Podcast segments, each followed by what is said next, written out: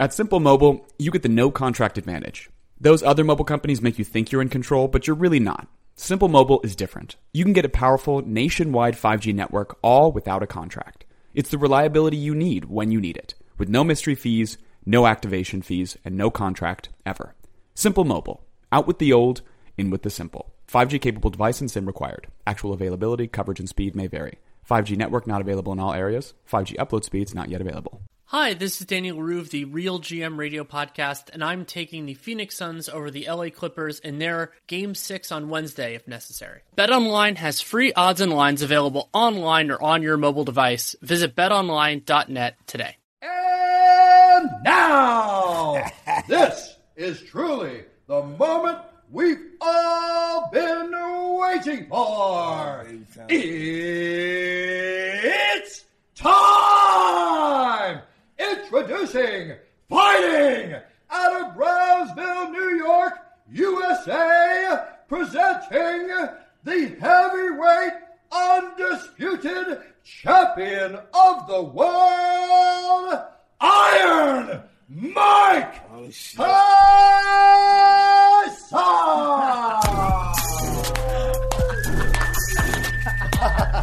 It don't get no better.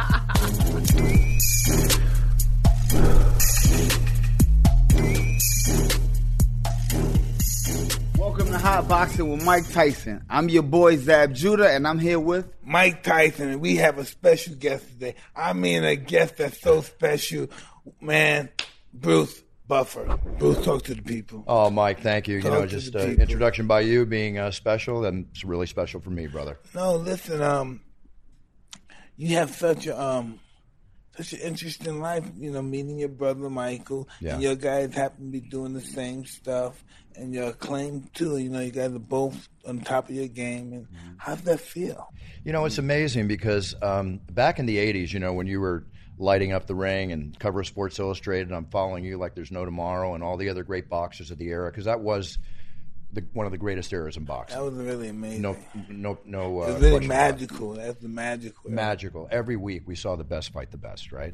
And uh, I'm a huge boxing fan. Um, my dad was teaching me boxing as a kid, right out of the womb. We're watching boxing on Saturdays, you know, Wide World of Sports. And it was boxing every week boxing, boxing, boxing. Out comes this man, very handsome, debonair, James Bond looking, dressed to the nines, brought a whole new flair to the world of announcing. And I became a huge fan. But I had an issue because every time he came out, and they flashed his name on the screen, it said Michael Buffer. I used to own telemarketing companies in my 20s, right? And this was before the internet. And like we all did back then, when you're in another town, you look in the phone book, you see if there's a Tyson, you see if there's a Buffer or whatever. I never saw my last name in a phone book in any city in the United States. And here's this man, you know, Michael Buffer, and I'm like, wow, what's going on? I started getting this weird feeling in my stomach. So I'm calling Don King's offices, Bob Arum. I'm trying to get a little more information on the man. And um, about six months pass, and people are coming up to me as he's getting more popular and saying, "Hey, is that your brother, Michael Buffer, the guy that goes, let's get ready to rumble?" And I'm like, "No, my brother's Brian, who I grew up with my whole life." So long story cut short, my dad and I are taking a road trip up to San Francisco one day, and I'm like, "Dad," I'm telling the same thing I'm telling you. People are coming up to me. It's almost daily now because boxing's the water cooler conversation on a Monday after the weekend fights. And I said, "Dad, do you have any idea who this is?" And I got this, Mike. I think that's your brother. Your father's a hell of a dude. huh? What? Rolling I'm like 29 Stone. years old. I'm like, are you kidding me? And he said, well, son, I never told you. I, and he never told me. He was married briefly um, when he was around 20. Uh, it was during World War II. Uh, he was called overseas to do his part in the war. He came back. Um, a child was born. A divorce ensued. And um, the last time he saw the child, I think, was when he was two and a half years old. And, you know, it's one of those stories that happens, right? And so, lo and behold, uh, Michael was raised by foster parents. I know he explained that to you when he was on his, your podcast before, um, under the name of Huber. And when he went in the Army at around 20 during the Vietnam era, uh, they said, Your birth certificate says you're Michael Buffer. You're not Michael Huber, right? And he had great, great parents that raised him. And he, they stamped him as like, You're Michael Buffer. And had that not happened, we wouldn't be sitting here having this conversation right now. Wow. So that's one of those forks in the road that happens in life. So he was doing a, an event out here at a small venue uh, that the Goossens used to put their fights on in the valley that's no longer around.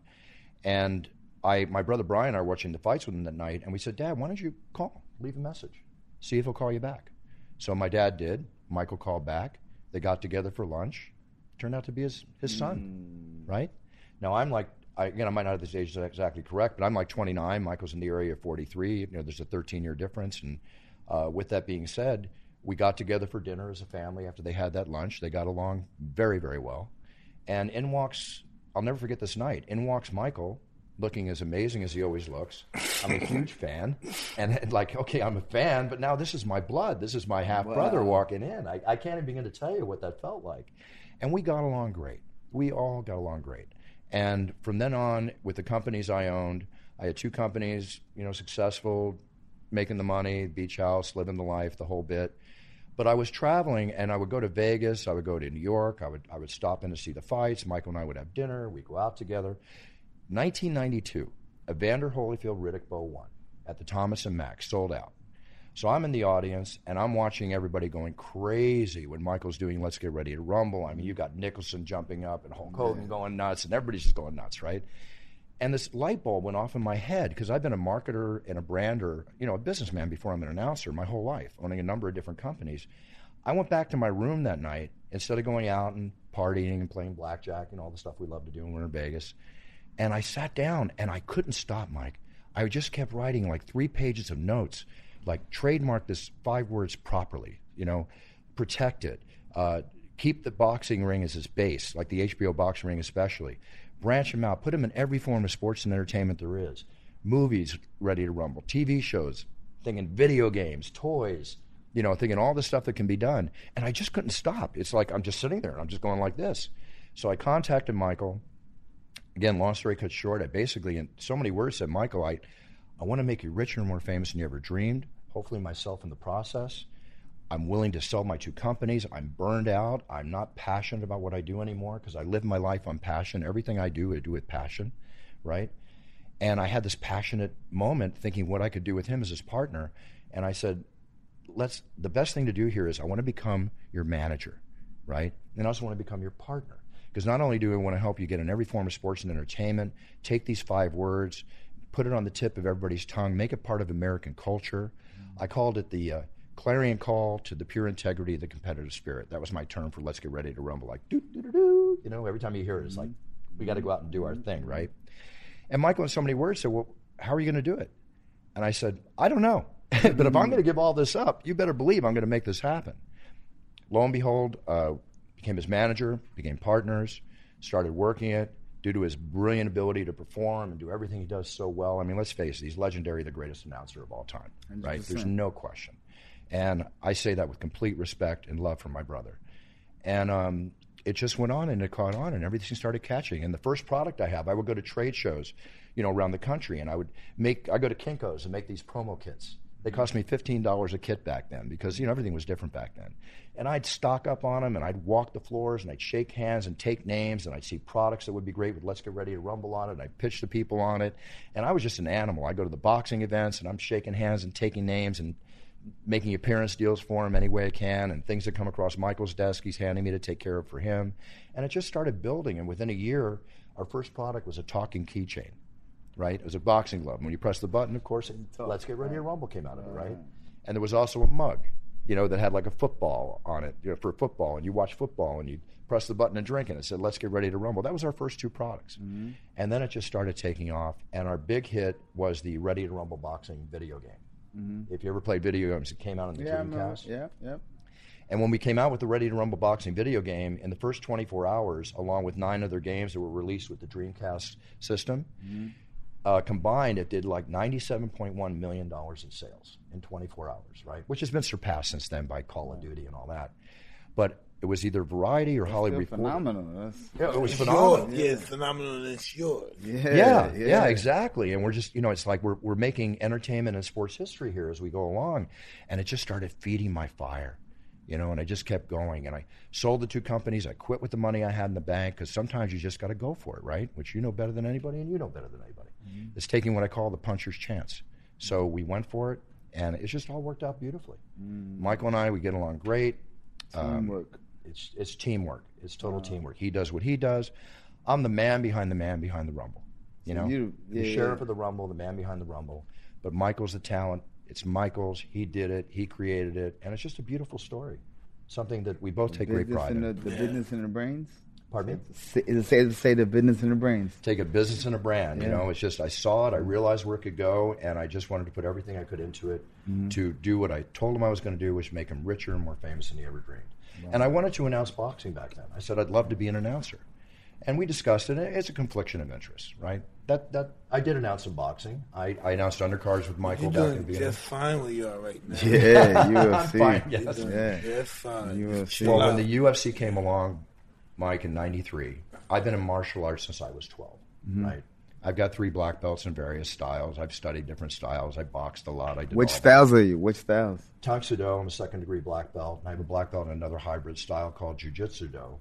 But I don't pretend to be a black belt in Jiu Jitsu. Is the French savant um, uh, person that created the Jiu Jitsu Do that had it? He would bring me in, and I would teach his black belts in Jiu Jitsu.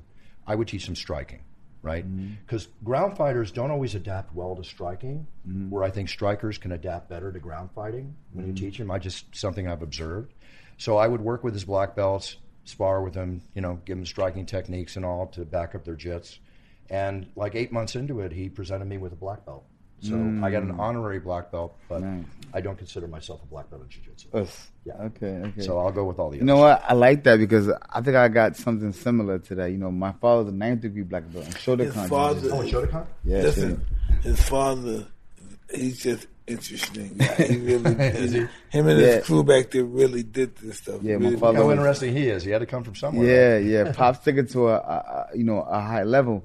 I was looking at it. I said, you know, you was in what is it called? Thai tu- Tang Soo Do. Tang It's Sudo. Korean. It's actually Chuck Norris's original Korean art that Mm. he started studying in the Air Force. And I grew up in Philadelphia, um, and I moved to Malibu when I was 15. My dad ran Fortune 500 companies, and uh, we eventually moved out to Malibu.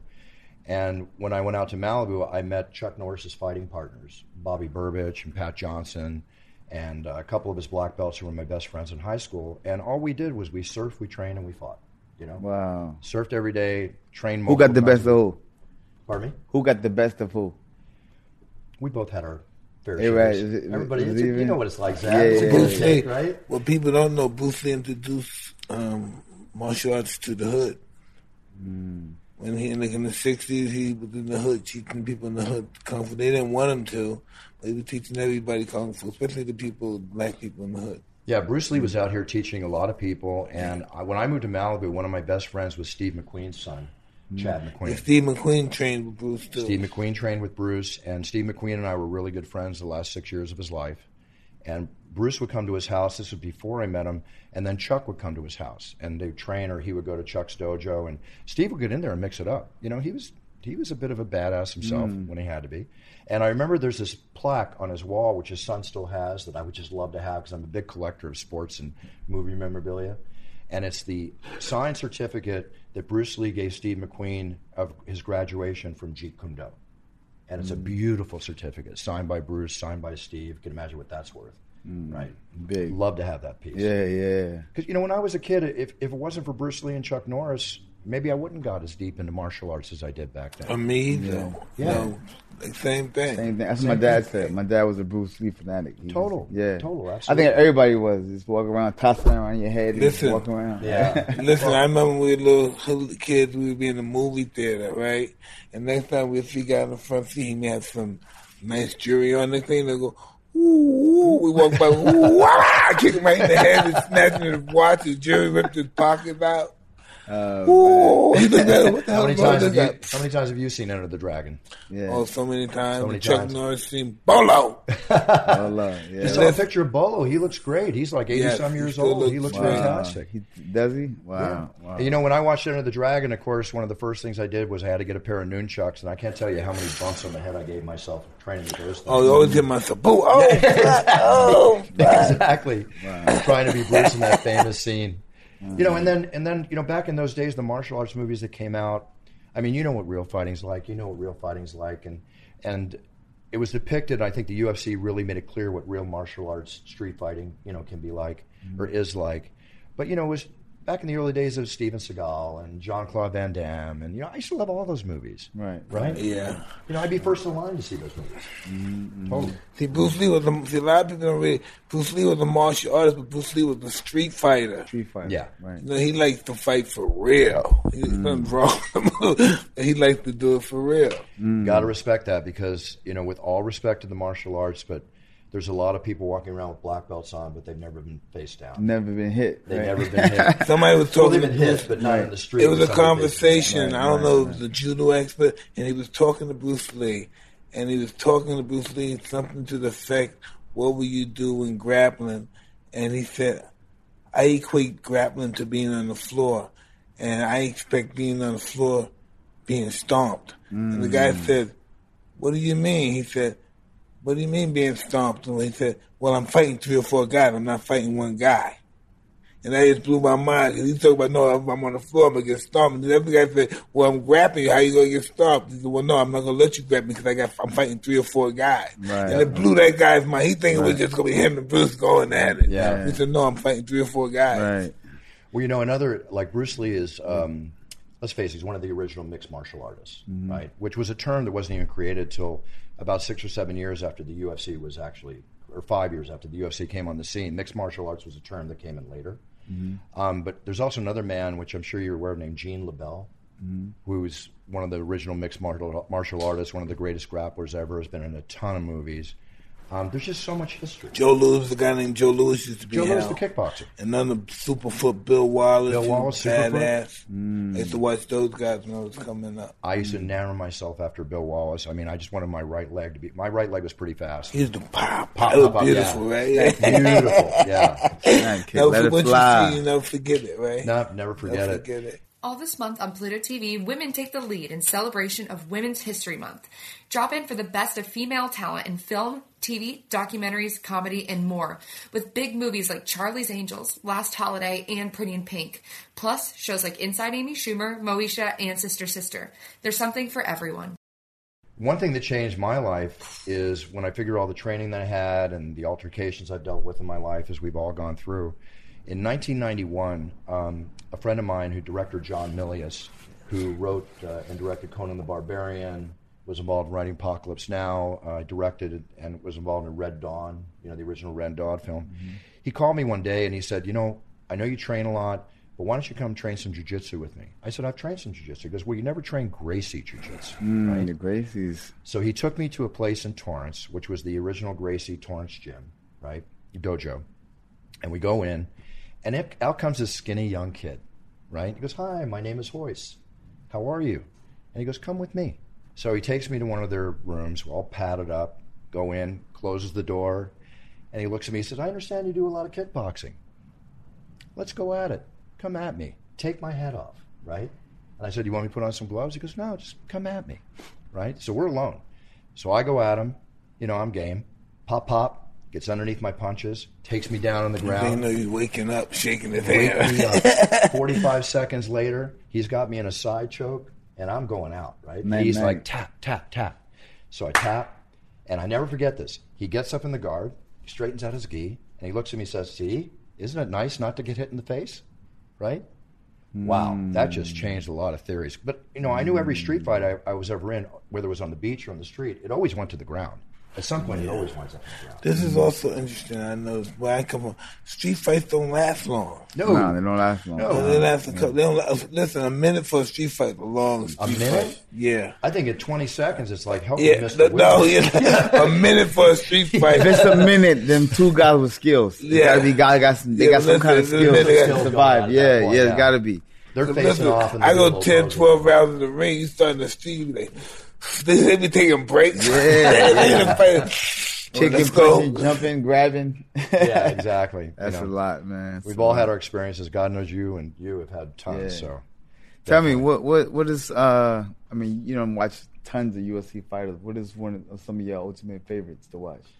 You know, it's it's a very hard question for me to answer at times because I've announced every UFC fight basically since uh, started in '96, a thousand events and thousands of fights. So I can give you an example of some, but George St. Pierre, Oh, you know, one of the greatest, one of the one of mm. all around role models of the sport in and out of the octagon, a gentleman class, mm. and just a supreme athlete and fighter. You could give George St. Pierre a basketball, and he'll be in the NBA in 10 months. You know who I like? People, some people say things, man. I love Matt Hughes. Matt Hughes, I Matt mean, just a wrestler personified, a brute. There's no question. Absolutely.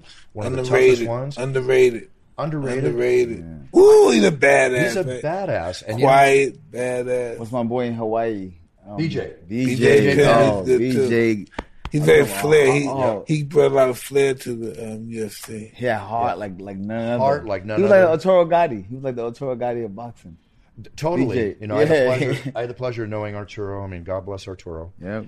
Um, but you know, BJ was doing street fighting at like 13 and fighting 20 year old men bigger than him. I mean, we're talking not just the sport.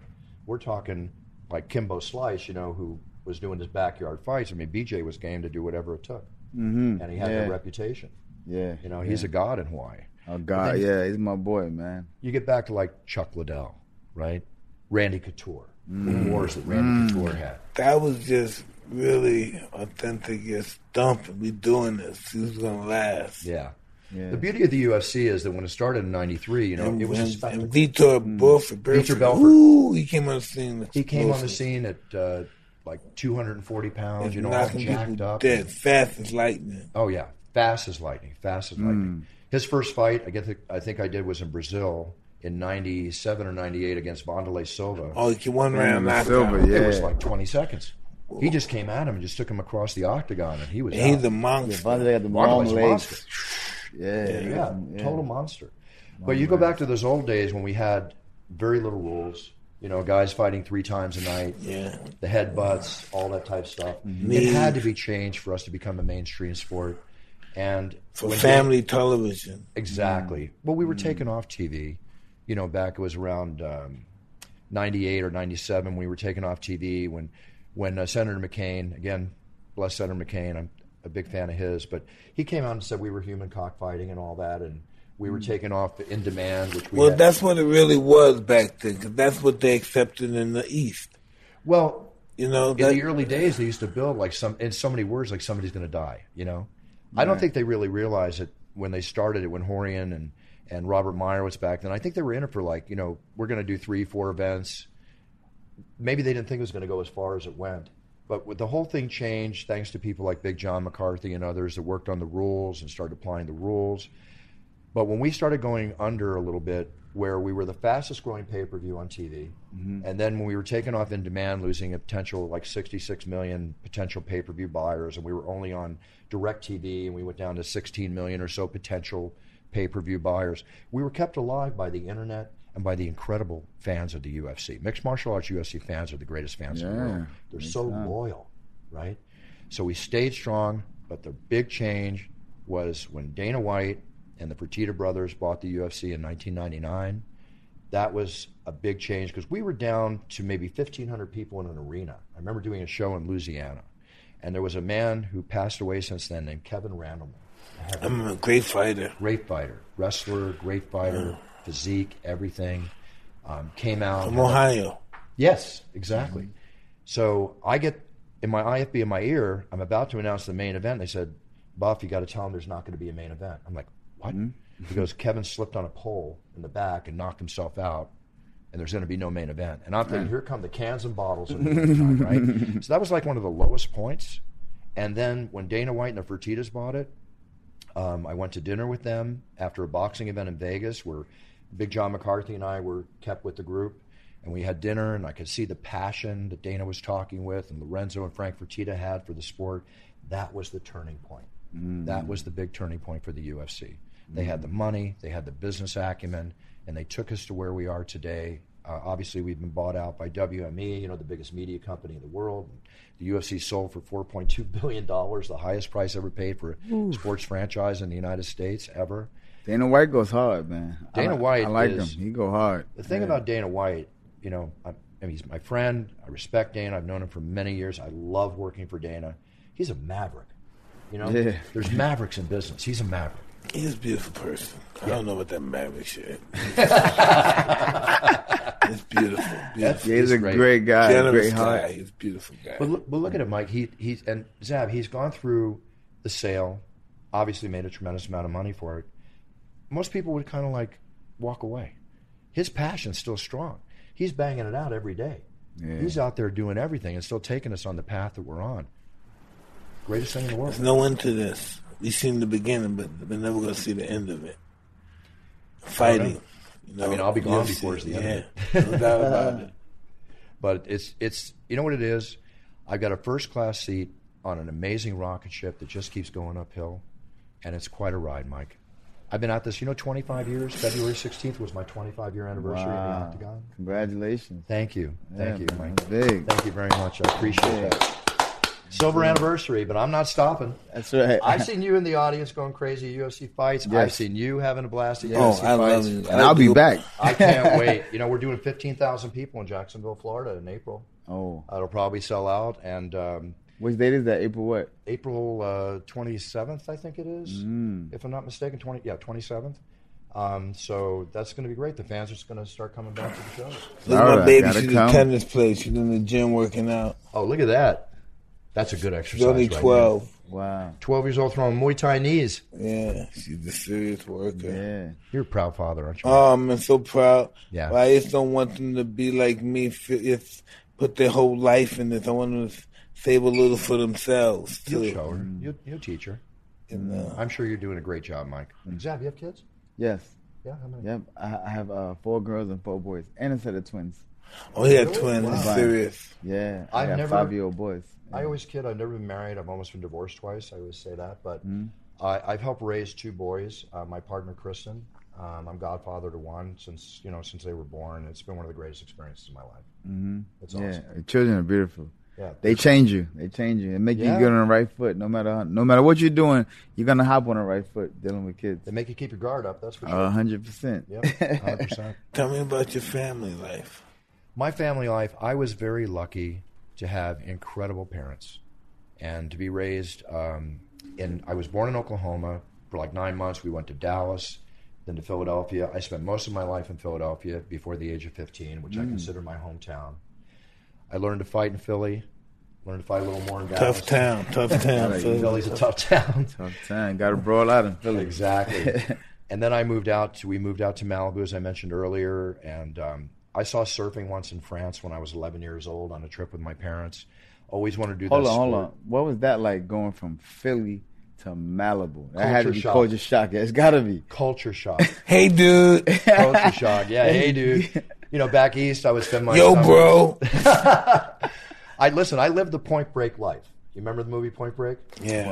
I didn't rob banks, uh, uh, but I did everything else you did in that movie. I knew a lot of those Bodie types, the Patrick Swayze types, Right. Tough guys. It was a great Tough, the tough guy But I know does when you- surfers. I know you- fight all the time. I know when Yeah, you I'm got there. What did you think about surfers when you first got there from Philly? You like surfers? What the? No, I, I, you know, I saw how tough they were. when And how really got into the sometimes they die. Hmm. That boy goes down and come up, boy. It comes up so fast, it'll break your neck. What's that? What's that, Mike? Like sometimes the board goes in the water and comes up so quick. Shoots up. oh yeah. It shoots a boom, lead you might breaking your break jaw. There's a famous surfer comes that I up knew. so quick.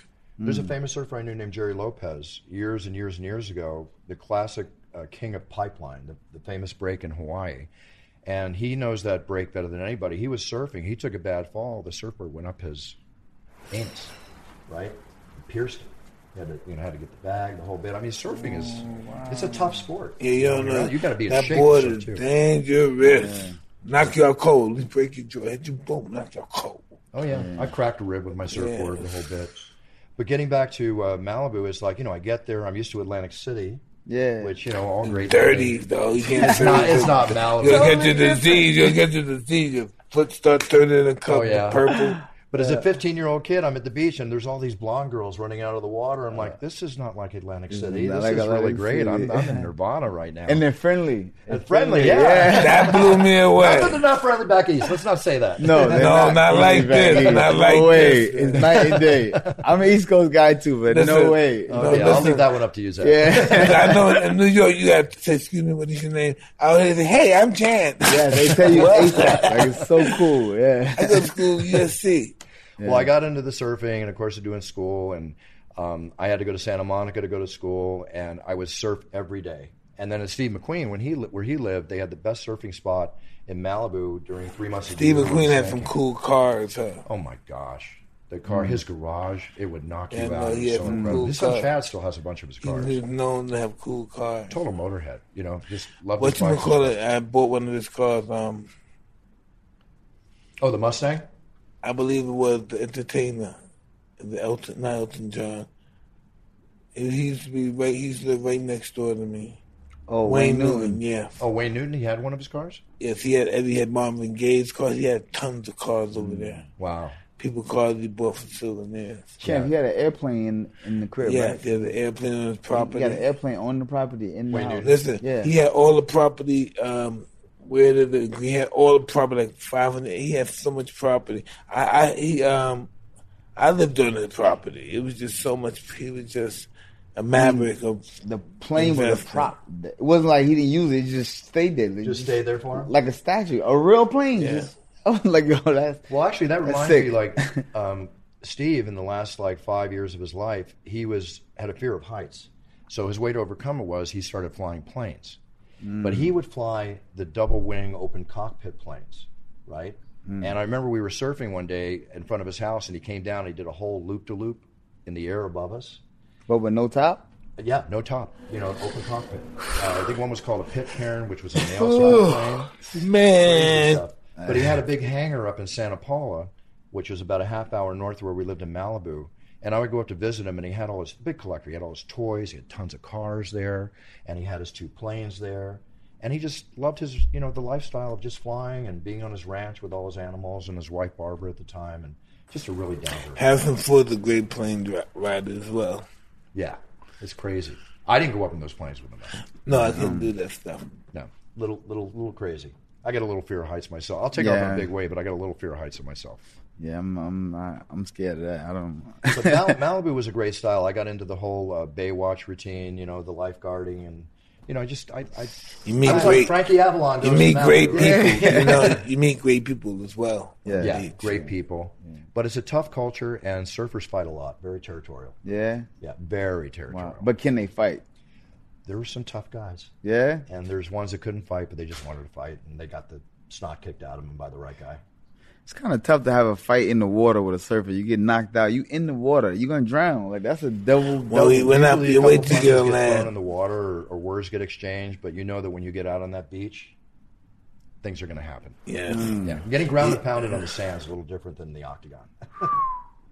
That sound don't. That sound. That saying don't give. and a lot of surfers at the time were very much like myself, very much into martial arts. So you know, mm-hmm. it's what it is. We all have our That's what it is. Mm-hmm. Oh, is that a water bag? Oh man, I love this bag.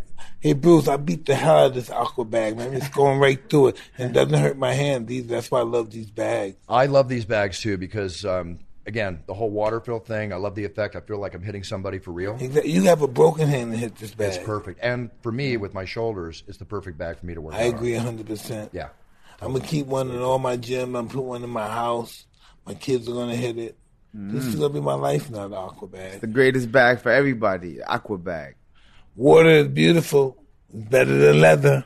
That's right. there you go. Water is better than leather. What did Bruce Lee say? Be like water. You like, like water? water. Inform, baby. So, mm. Mike, one of the things on my list that I've wanted to do for a long time, um, and I finally met the perfect partners for it. And I know you don't drink, right?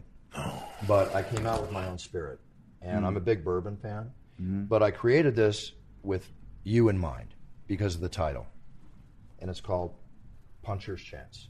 Puncher's Chance Bourbon, and we just came out with this last year.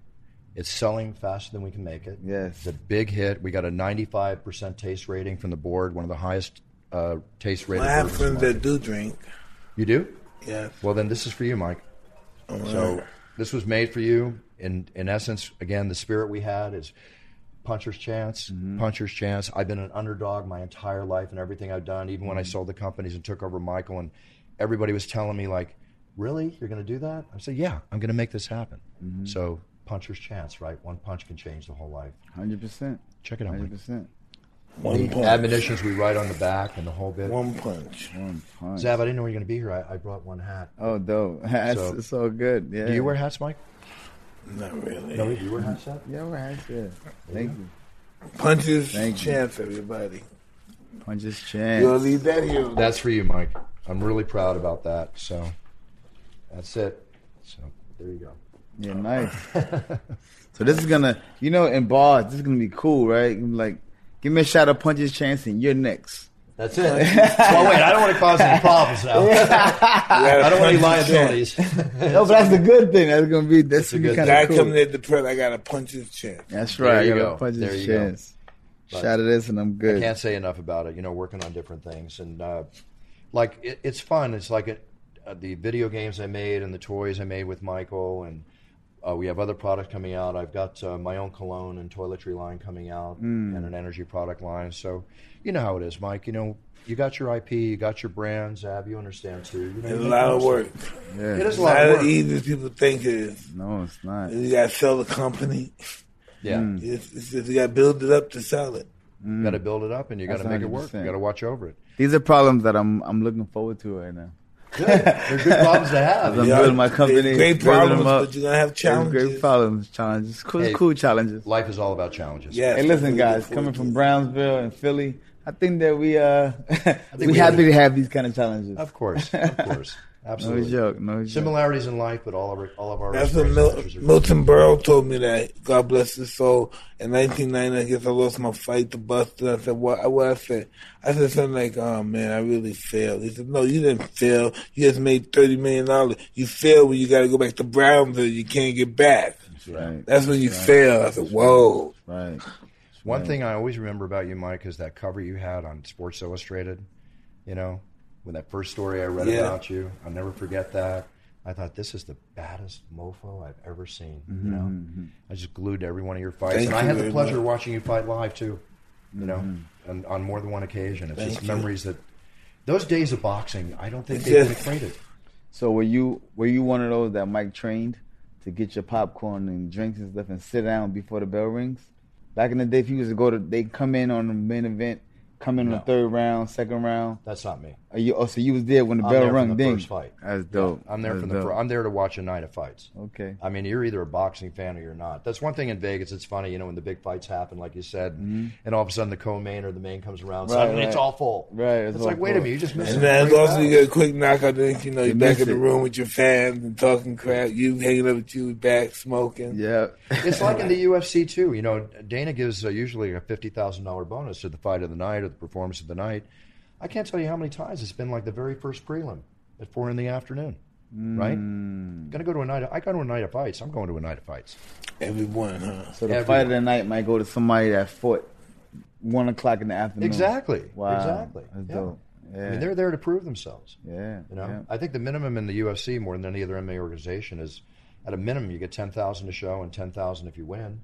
Well, if you get a fifty thousand dollar bonus on top of that, you guys remember when you were young fighters fighting for whatever you fought? It's a lot of money. Listen, no, no. I remember when um I was fighting for like I think a hundred, what was a hundred grand my first fight, and um they were saying that he's too young to fight a main event because he's only eighteen and he can't fight a main event.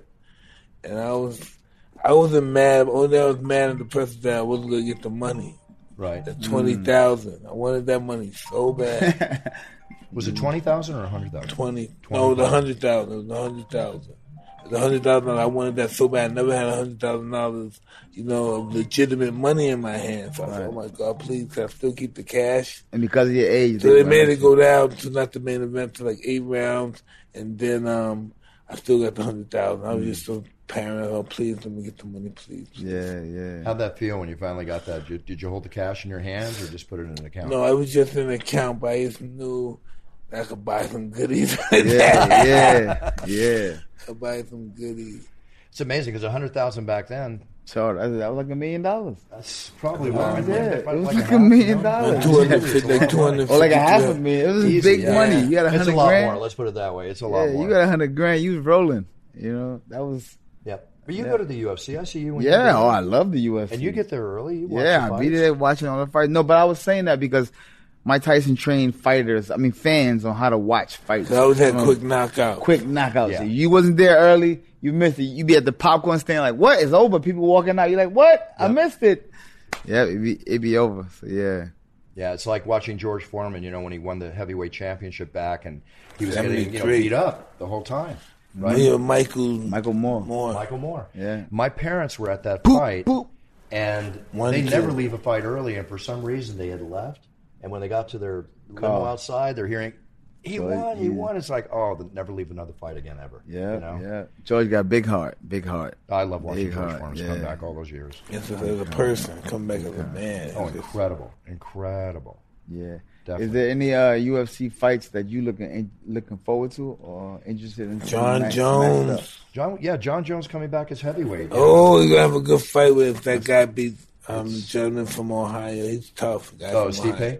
Stipe? Well, you got you got Stipe Miocic and Francis Ngannou fighting not this weekend, but next weekend on the 24th. he beat Francis before. He beat it's- Francis before, but in the octagon as well as the squared squared ring, you never know. Anybody can win on any. Oh, given Oh, day. absolutely, mm-hmm. absolutely. And in heavyweights, as you know better than anybody, Mike, one, One punch, punch, can one kick. life, the puncher's Right. chance. Especially the way Francis punched. Yeah. But Stipe is proven himself probably to be the greatest heavyweight UFC fighter ever. He was mm. You great know, with his record. Mm. Francis is a beast. I can't wait to announce that fight. And then John Jones, as I understand it from Dana, what I've read in the press, um, because I'm as privy to the news as you are when I read it, uh, is that he gets the winner of that fight. Oh, Yeah, John Jones, one of my favorites. man, He's one of my I favorites Cole. too. How do you feel watching him fight? Because DC Cormier mentioned about his knockout power at heavyweight, which could be questioned coming up from light heavyweight. We just watched Israel Adesanya, who's an incredible fighter, go from middleweight to light heavyweight ag- against Jan uh, Błachowicz just the other week. Fought the five rounds, got through it, uh, but is the power there to knock out the light heavies? Knowing John Jones, how do you feel his power is going to be facing down Ngannou or Stipe? Listen, now we you're talking about a specialist. He's not much of a striker. You know, he's a specialist. Mm-hmm. Right. He's more, matter of fact, he's more like a kung fu fighter than anything. Mixed martial artist, yeah. Yeah, because he flies through the air and he does elbow moves. Right. And um, he's very sophisticated in fighting as well when he's got his mind right.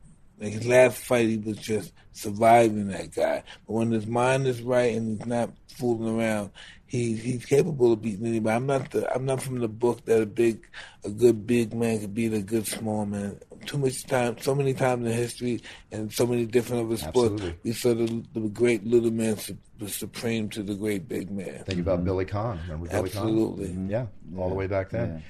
John Jones is one of the greatest of all times, a master of disaster at what he does. Mm-hmm. I mean, when he throws those oblique kicks, you know, those oblique mm-hmm. kicks he's throwing in the shin. Mm-hmm. Sorry, Mike. The shin, you know, over here. I mean, you guys ever been kicked in the But, he, leg? but he's gonna be kicking no, a big man like on that. the chin. Kicking a big man, doing all that, the calf kicks, the whole bit. I mean, John's probably He's gonna be moving. He's gonna be moving. He's He's gonna be moving. moving. You know what I like about. John? He creates his openings. yeah. He comes in and just swing and, and if, if, Right. if it land and he see you do something, that's it. He go crazy. and his ability to create distance, Yeah. which you know is so important, Yeah. right? Yeah. To But those two guys are gonna disrespect the distance and just come right at him. Yeah. Right. Yeah. Yeah, I think he'll be fine. I think he'll be fine too. I'm, I, I'm not saying anything other than I think he's going to do a great job, I think he's and then be it's going to come down to may the best man win that night. I'm with him. I'm I with him. think he, until I see him beat, get beaten, I believe he could beat anybody. it seems that way, doesn't it? Yeah. Yeah, absolutely. But look at these young uh, fighters coming up. We have so many, and the, and the female fighters. I mean, Chinese they bring woman. There's two Chinese for a girl and a guy that's kicking everybody's ass in their way. There's who now? Two eight Chinese fighters, a girl and a gentleman that's kicking everybody's ass. Uh, Weili Zhang. yeah, what's the chick name? Yeah, she's going to fight. That's her name, Weili Zhang, and she's, She's going to fight uh, badass. Rose Namajunas. Ooh, fool! Uh-huh. That's going to be a fight. Ooh. That's going to be a fight, most definitely. And you know, there's there's so many good fighters. I mean, the, Rosie just let me hug her. She's so beautiful. Rose is so beautiful. Nah. we got Masvidal coming in. Is going to fight Usman. Oh, that's gonna be a good fight. That's a big deal fight. What about Khabib? What Khabib fit in? You know, the thing. Khabib with just Khabib- working out, getting staying in shape. But I think for Khabib, I believe we'll see him back in the octagon, whether it's uh, the trilogy against um, Conor McGregor or whatever. But Khabib needs to be lifted. I mean, you know better than anybody an opponent that lifts you that for your Push training, you, yeah, push you to the pushes next you to level. that next level.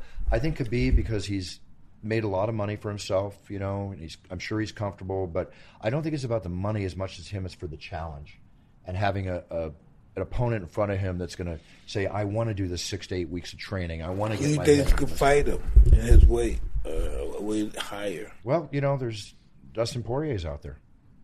I mean, Dustin Poirier is an example of a fighter who's always been an, an awesome fighter, but he, with a long career of fighting, has become better than ever in the last two years, as proven with the way he took out Conor in his last fight. You know, with the calf kicks. I mean, his his fight plan for that fight was just perfect. He's a thinking man's fighter. Um, he'd be a grand opponent, but Khabib's got to sit back and watch and see what happens. Are they going to make uh, you know, the, the Poirier fight that just happened? Are they going to make it again? You know, is there going to be a trilogy there? The beauty of the UFC is, and the matchmakers and Dana and all they put together is they provide us with so much entertainment. You know, it's it's like every show I think I've seen like a, the greatest fight. When I think I've seen the greatest fight, right? Another one happens. Two weeks later, or Yeah. two months later, I'm looking at the greatest fight. I'm looking at the greatest show, the whole So many- lineup. And people might say, "Oh, there's nobody on this card, whatever." You know, I love when people say that. Yeah, because yeah. then all the fights are awesome. You shock them, yep. Yeah, they're yep, shocking. 100%. They're so awesome. They're coming out. They're proving themselves left and right. Mm-hmm. Every night I walk in the octagon for 25 years. My passion for what I do, I treat that like my very first night. Mm-hmm. I have to prove to myself, to Dana, the fans, the powers that be, and especially to the fighters, that I deserve this job. You know, Mm. and that keeps my passion flowing. I'm going to go out there Saturday night coming up. Going to give it my all. Pay per view next week Ngannou. Stipe. Going to give it my all. You'll never hear me talk about last week. I'm Mm. always looking to the future because we're only as good as we are today. That's. That's just my attitude. Well, I want to take you back right quick. Tell me about the elevator. What happened with the fight in the elevator? Oh Yeah, Tell us about that. Well, what happened was, um, and Frank and I are friends, Frank Trigg. And I was on his podcast after that happened, and we both laid it out. You can look on the internet where you can hear it out of Frank's voice, my voice, whatever. But what basically what happened is we had a fight that night, a, a fight night of UFC fights, and we were at the Hard Rock Hotel. Okay. So we're at the Hard Rock. It's after the fights, and I decide to go to Mike Goldberg's room, and there's Frank Trigg, and we all had a drink together. And we decided we're going to go out to dinner. I'm going to go out to a club later, have some fun. So we're on the 10th floor of the Hard Rock Hotel. We walk to the elevator, and when the elevator opens, there's Dana White and Mike and uh, his security guy, Tom. So we're walking in. The doors have not even closed. Frank immediately, who was saying to Dana, you know, when are you going to put me in another fight? And so many words, and they were just exchanging a few things. And I'm a watch freak, okay? And Dana mm-hmm. had this really cool watch on, this watch band. And so here's the elevator. We walk in. I'm at the door. Frank is over here. Dana's over here. And I turn to Dana. Dana, what a watch. And I'm I'm sorry if I interrupted the brief moment they were having. You know, mm-hmm. him asking for a job or whatever the case might be, because I don't mean, mean to do that. But when I did that, I got a ridge hand. He's over here. I'm facing here, and I get a ridge hand in my throat. And I turn around. And I'm like, Frank, you hit me. Why the f did you hit me? And he said the wrong thing to me. He said, "Well, what are you going to do about it?" No, no, no, no, no. So I just, I just reacted. I just went boom, boom, you know, and then it was on. And now the doors close, and and uh, we're just throwing at each other for ten floors. I mean, what is that? Maybe we get back to the minute long fight. What is that? Maybe So what, 20, the 30 elevator started moving?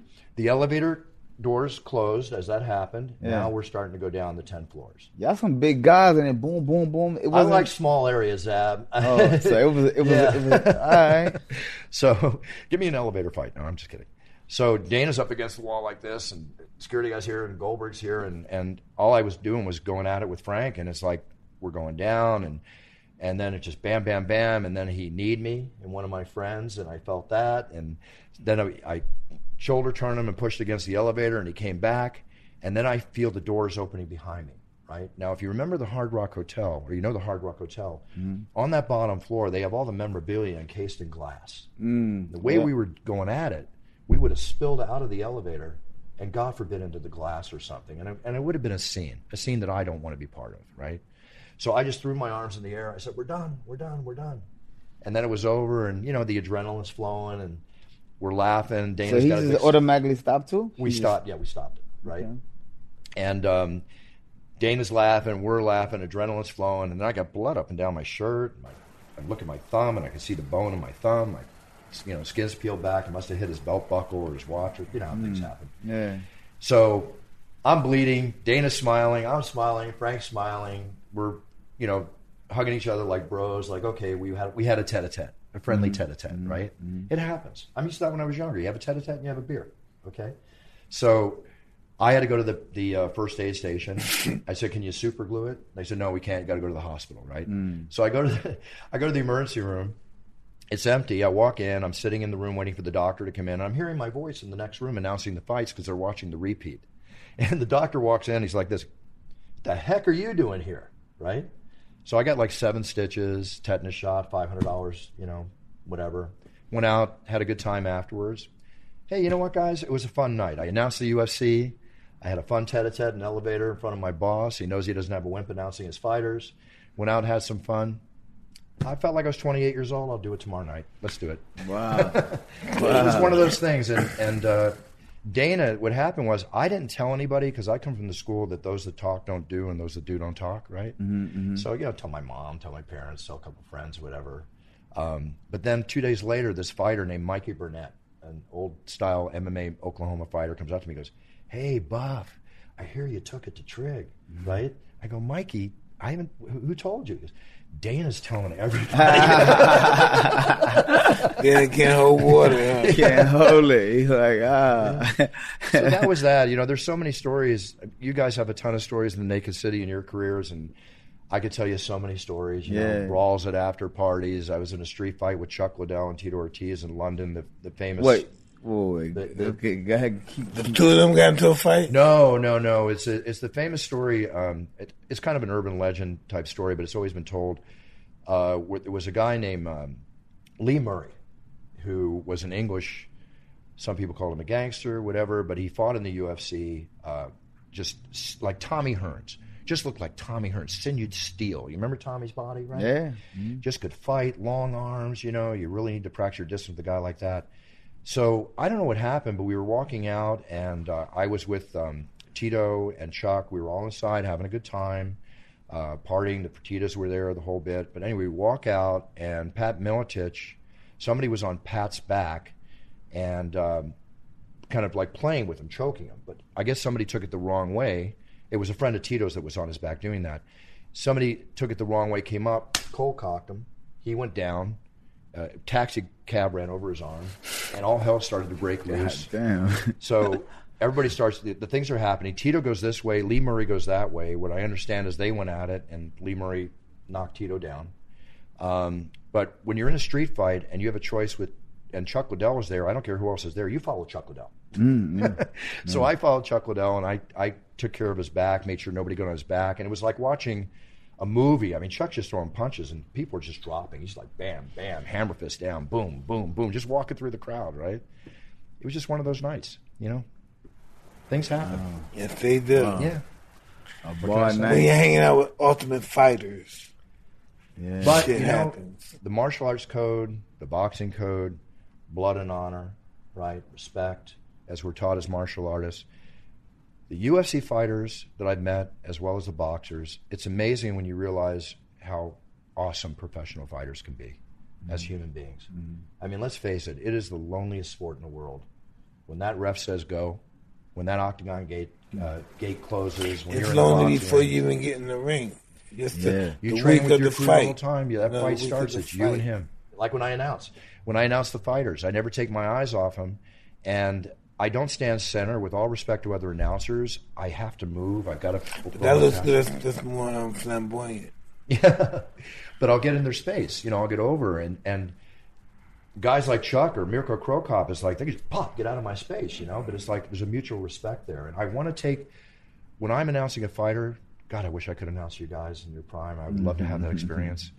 Um, but I want to take you what I can, give you everything I have to take you to that next level. You're already enhanced to where you are, but I have to try and take you that that next level. Mm. And it's just such a, a moment because I'm looking into the eye of the tiger. I'm looking into your eyes, and I've seen fear in fighters' eyes. I won't mention the names, but mm. I've, I've that octagon gate is closed, and you can tell that that eight weeks of training is maybe they're forgetting it right there.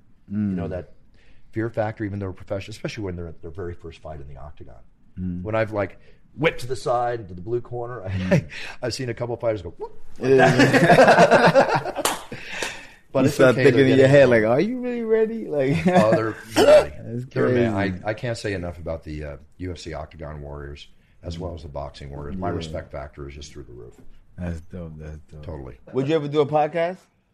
I, I have my own podcast. You still do? Yeah. Uh, the It's Time podcast. It's time.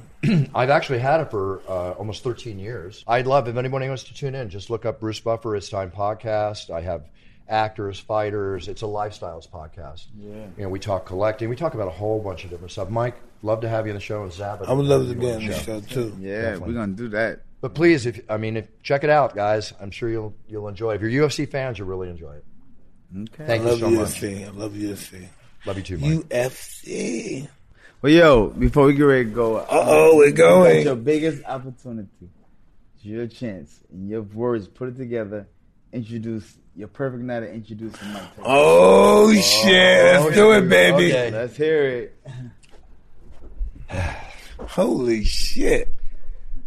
Brownsville. Brownsville, Brooklyn.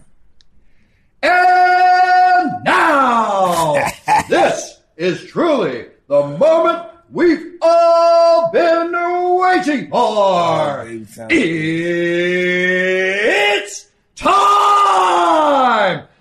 Introducing Fighting out of Brownsville, New York, USA, presenting the heavyweight undisputed champion of the world, Iron Mike Oh, shit. Tyson!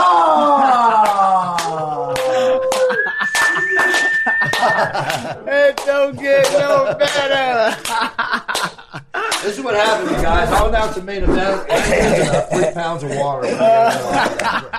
oh, phenomenal, man. That was it. That was it. I feel I could have done it better, but if you like no, it, that, uh, no, that was super cool. man. Wow, bucket list fulfilled. Yeah. You got nuts, man. Oh man. well, we know who's going to introduce you, Mike. You fight again. There's only one person who needs to introduce you, and that's the great, legendary Michael Buffer. Oh, that's the man. He knows what to say. That's it. He knows what to say. You know when Mike introduced you, that's it. He knows That what to say. You made it. Yeah, Yeah, yeah. He legitimizes the event. I mean, he makes it happen. Yeah, and he, listen, when back in the 80s, he was, he was like you know, fucking uh, a model back in the 80s, man. Oh yeah, Yeah. yeah. I just seen him walking the boardwalk. He was just a cool dude. the boardwalk with the hair. You know what I just did for Mike? Um, I do for a lot of fans is that I started a few years ago during Christmas. I put a special thing out to do an audio or videos where I introduce UFC fans like champions in the cage. And I was only going to do it for a couple weeks, but we got so many orders, and I haven't changed the prices. It's not like I'm trying to sell it right now, but it, it makes my partner Kristen and I so happy because we get these thank you notes, and they bring tears to our eyes. You know, it's, Yeah. I like paying it forward. I like doing things and making people happy. And you know, I, I do this through my site at brucebuffer.com, and I, I do cameos. You do you're doing cameos, right? Yeah, you ever do that when people you um you, people say, "Hey, announce my name"? You ever do those? That's Like, what they do. They'll yeah. write me in the office, uh, our office, or through my website, and and I'll announce their name. I, I Birthdays. birthdays, Yeah. birth of babies, Coming out now, weddings, walking down the aisle of love forever. You know that kind of thing. You know, bar mitzvahs. People have even ripped me. I mean, announce Jesus Christ. You know, churches have had me like you know do the Sunday announcement for the. Yeah. Are you ceremony. serious? Oh yeah, that is yeah. crazy. One time, Michael even got a deal for Michael. He had to announce the devil and God. Right? How did he do that? Announcement. Michael did that. How how did that work out? They worked out great. They loved it. They played it in the church. The whole congregation. Uh, loved it. Lucifer Yeah, Lucifer. and my brothers. Listen to this corner, the the lily white Jesus Christ. I've had guys write me or, or cameo orders come in and they'll, and they'll say, I need you to do my eulogy. You're not even dead yet. Wow. They want to have like a pre recorded thing for when, God forbid, that day comes. That's a little weird. okay? Yeah, no, but listen, weird, that's yeah. an ego. Yeah. You know, the biggest ego want to be at his funeral. See who came. but you know, it's fun. It's just, uh, I, I come from the school around me. I have a three foot theory. I like everybody around me to be healthy, prosperous, and happy. I think about that before myself, and it all comes back. You know, when I'm in business or with a friend, it's just an unselfish attitude. It just it works for me, guys. The way I like, Yeah. the way I like to roll, Yeah, I like it. I like it. Roll you shall. and roll I do. as best I can. So what are you gonna do, Dad? I'm gonna grab a bite to eat or something? Yeah. Well, ladies and gentlemen, there you have it. That's Hotboxin' here with your boy Zab Judah. Mike Tyson, And I'm so happy to be here. I'm Bruce Buffer. Thank you. Audacious Bruce. Uh, yes, thank you for having me bodacious. on.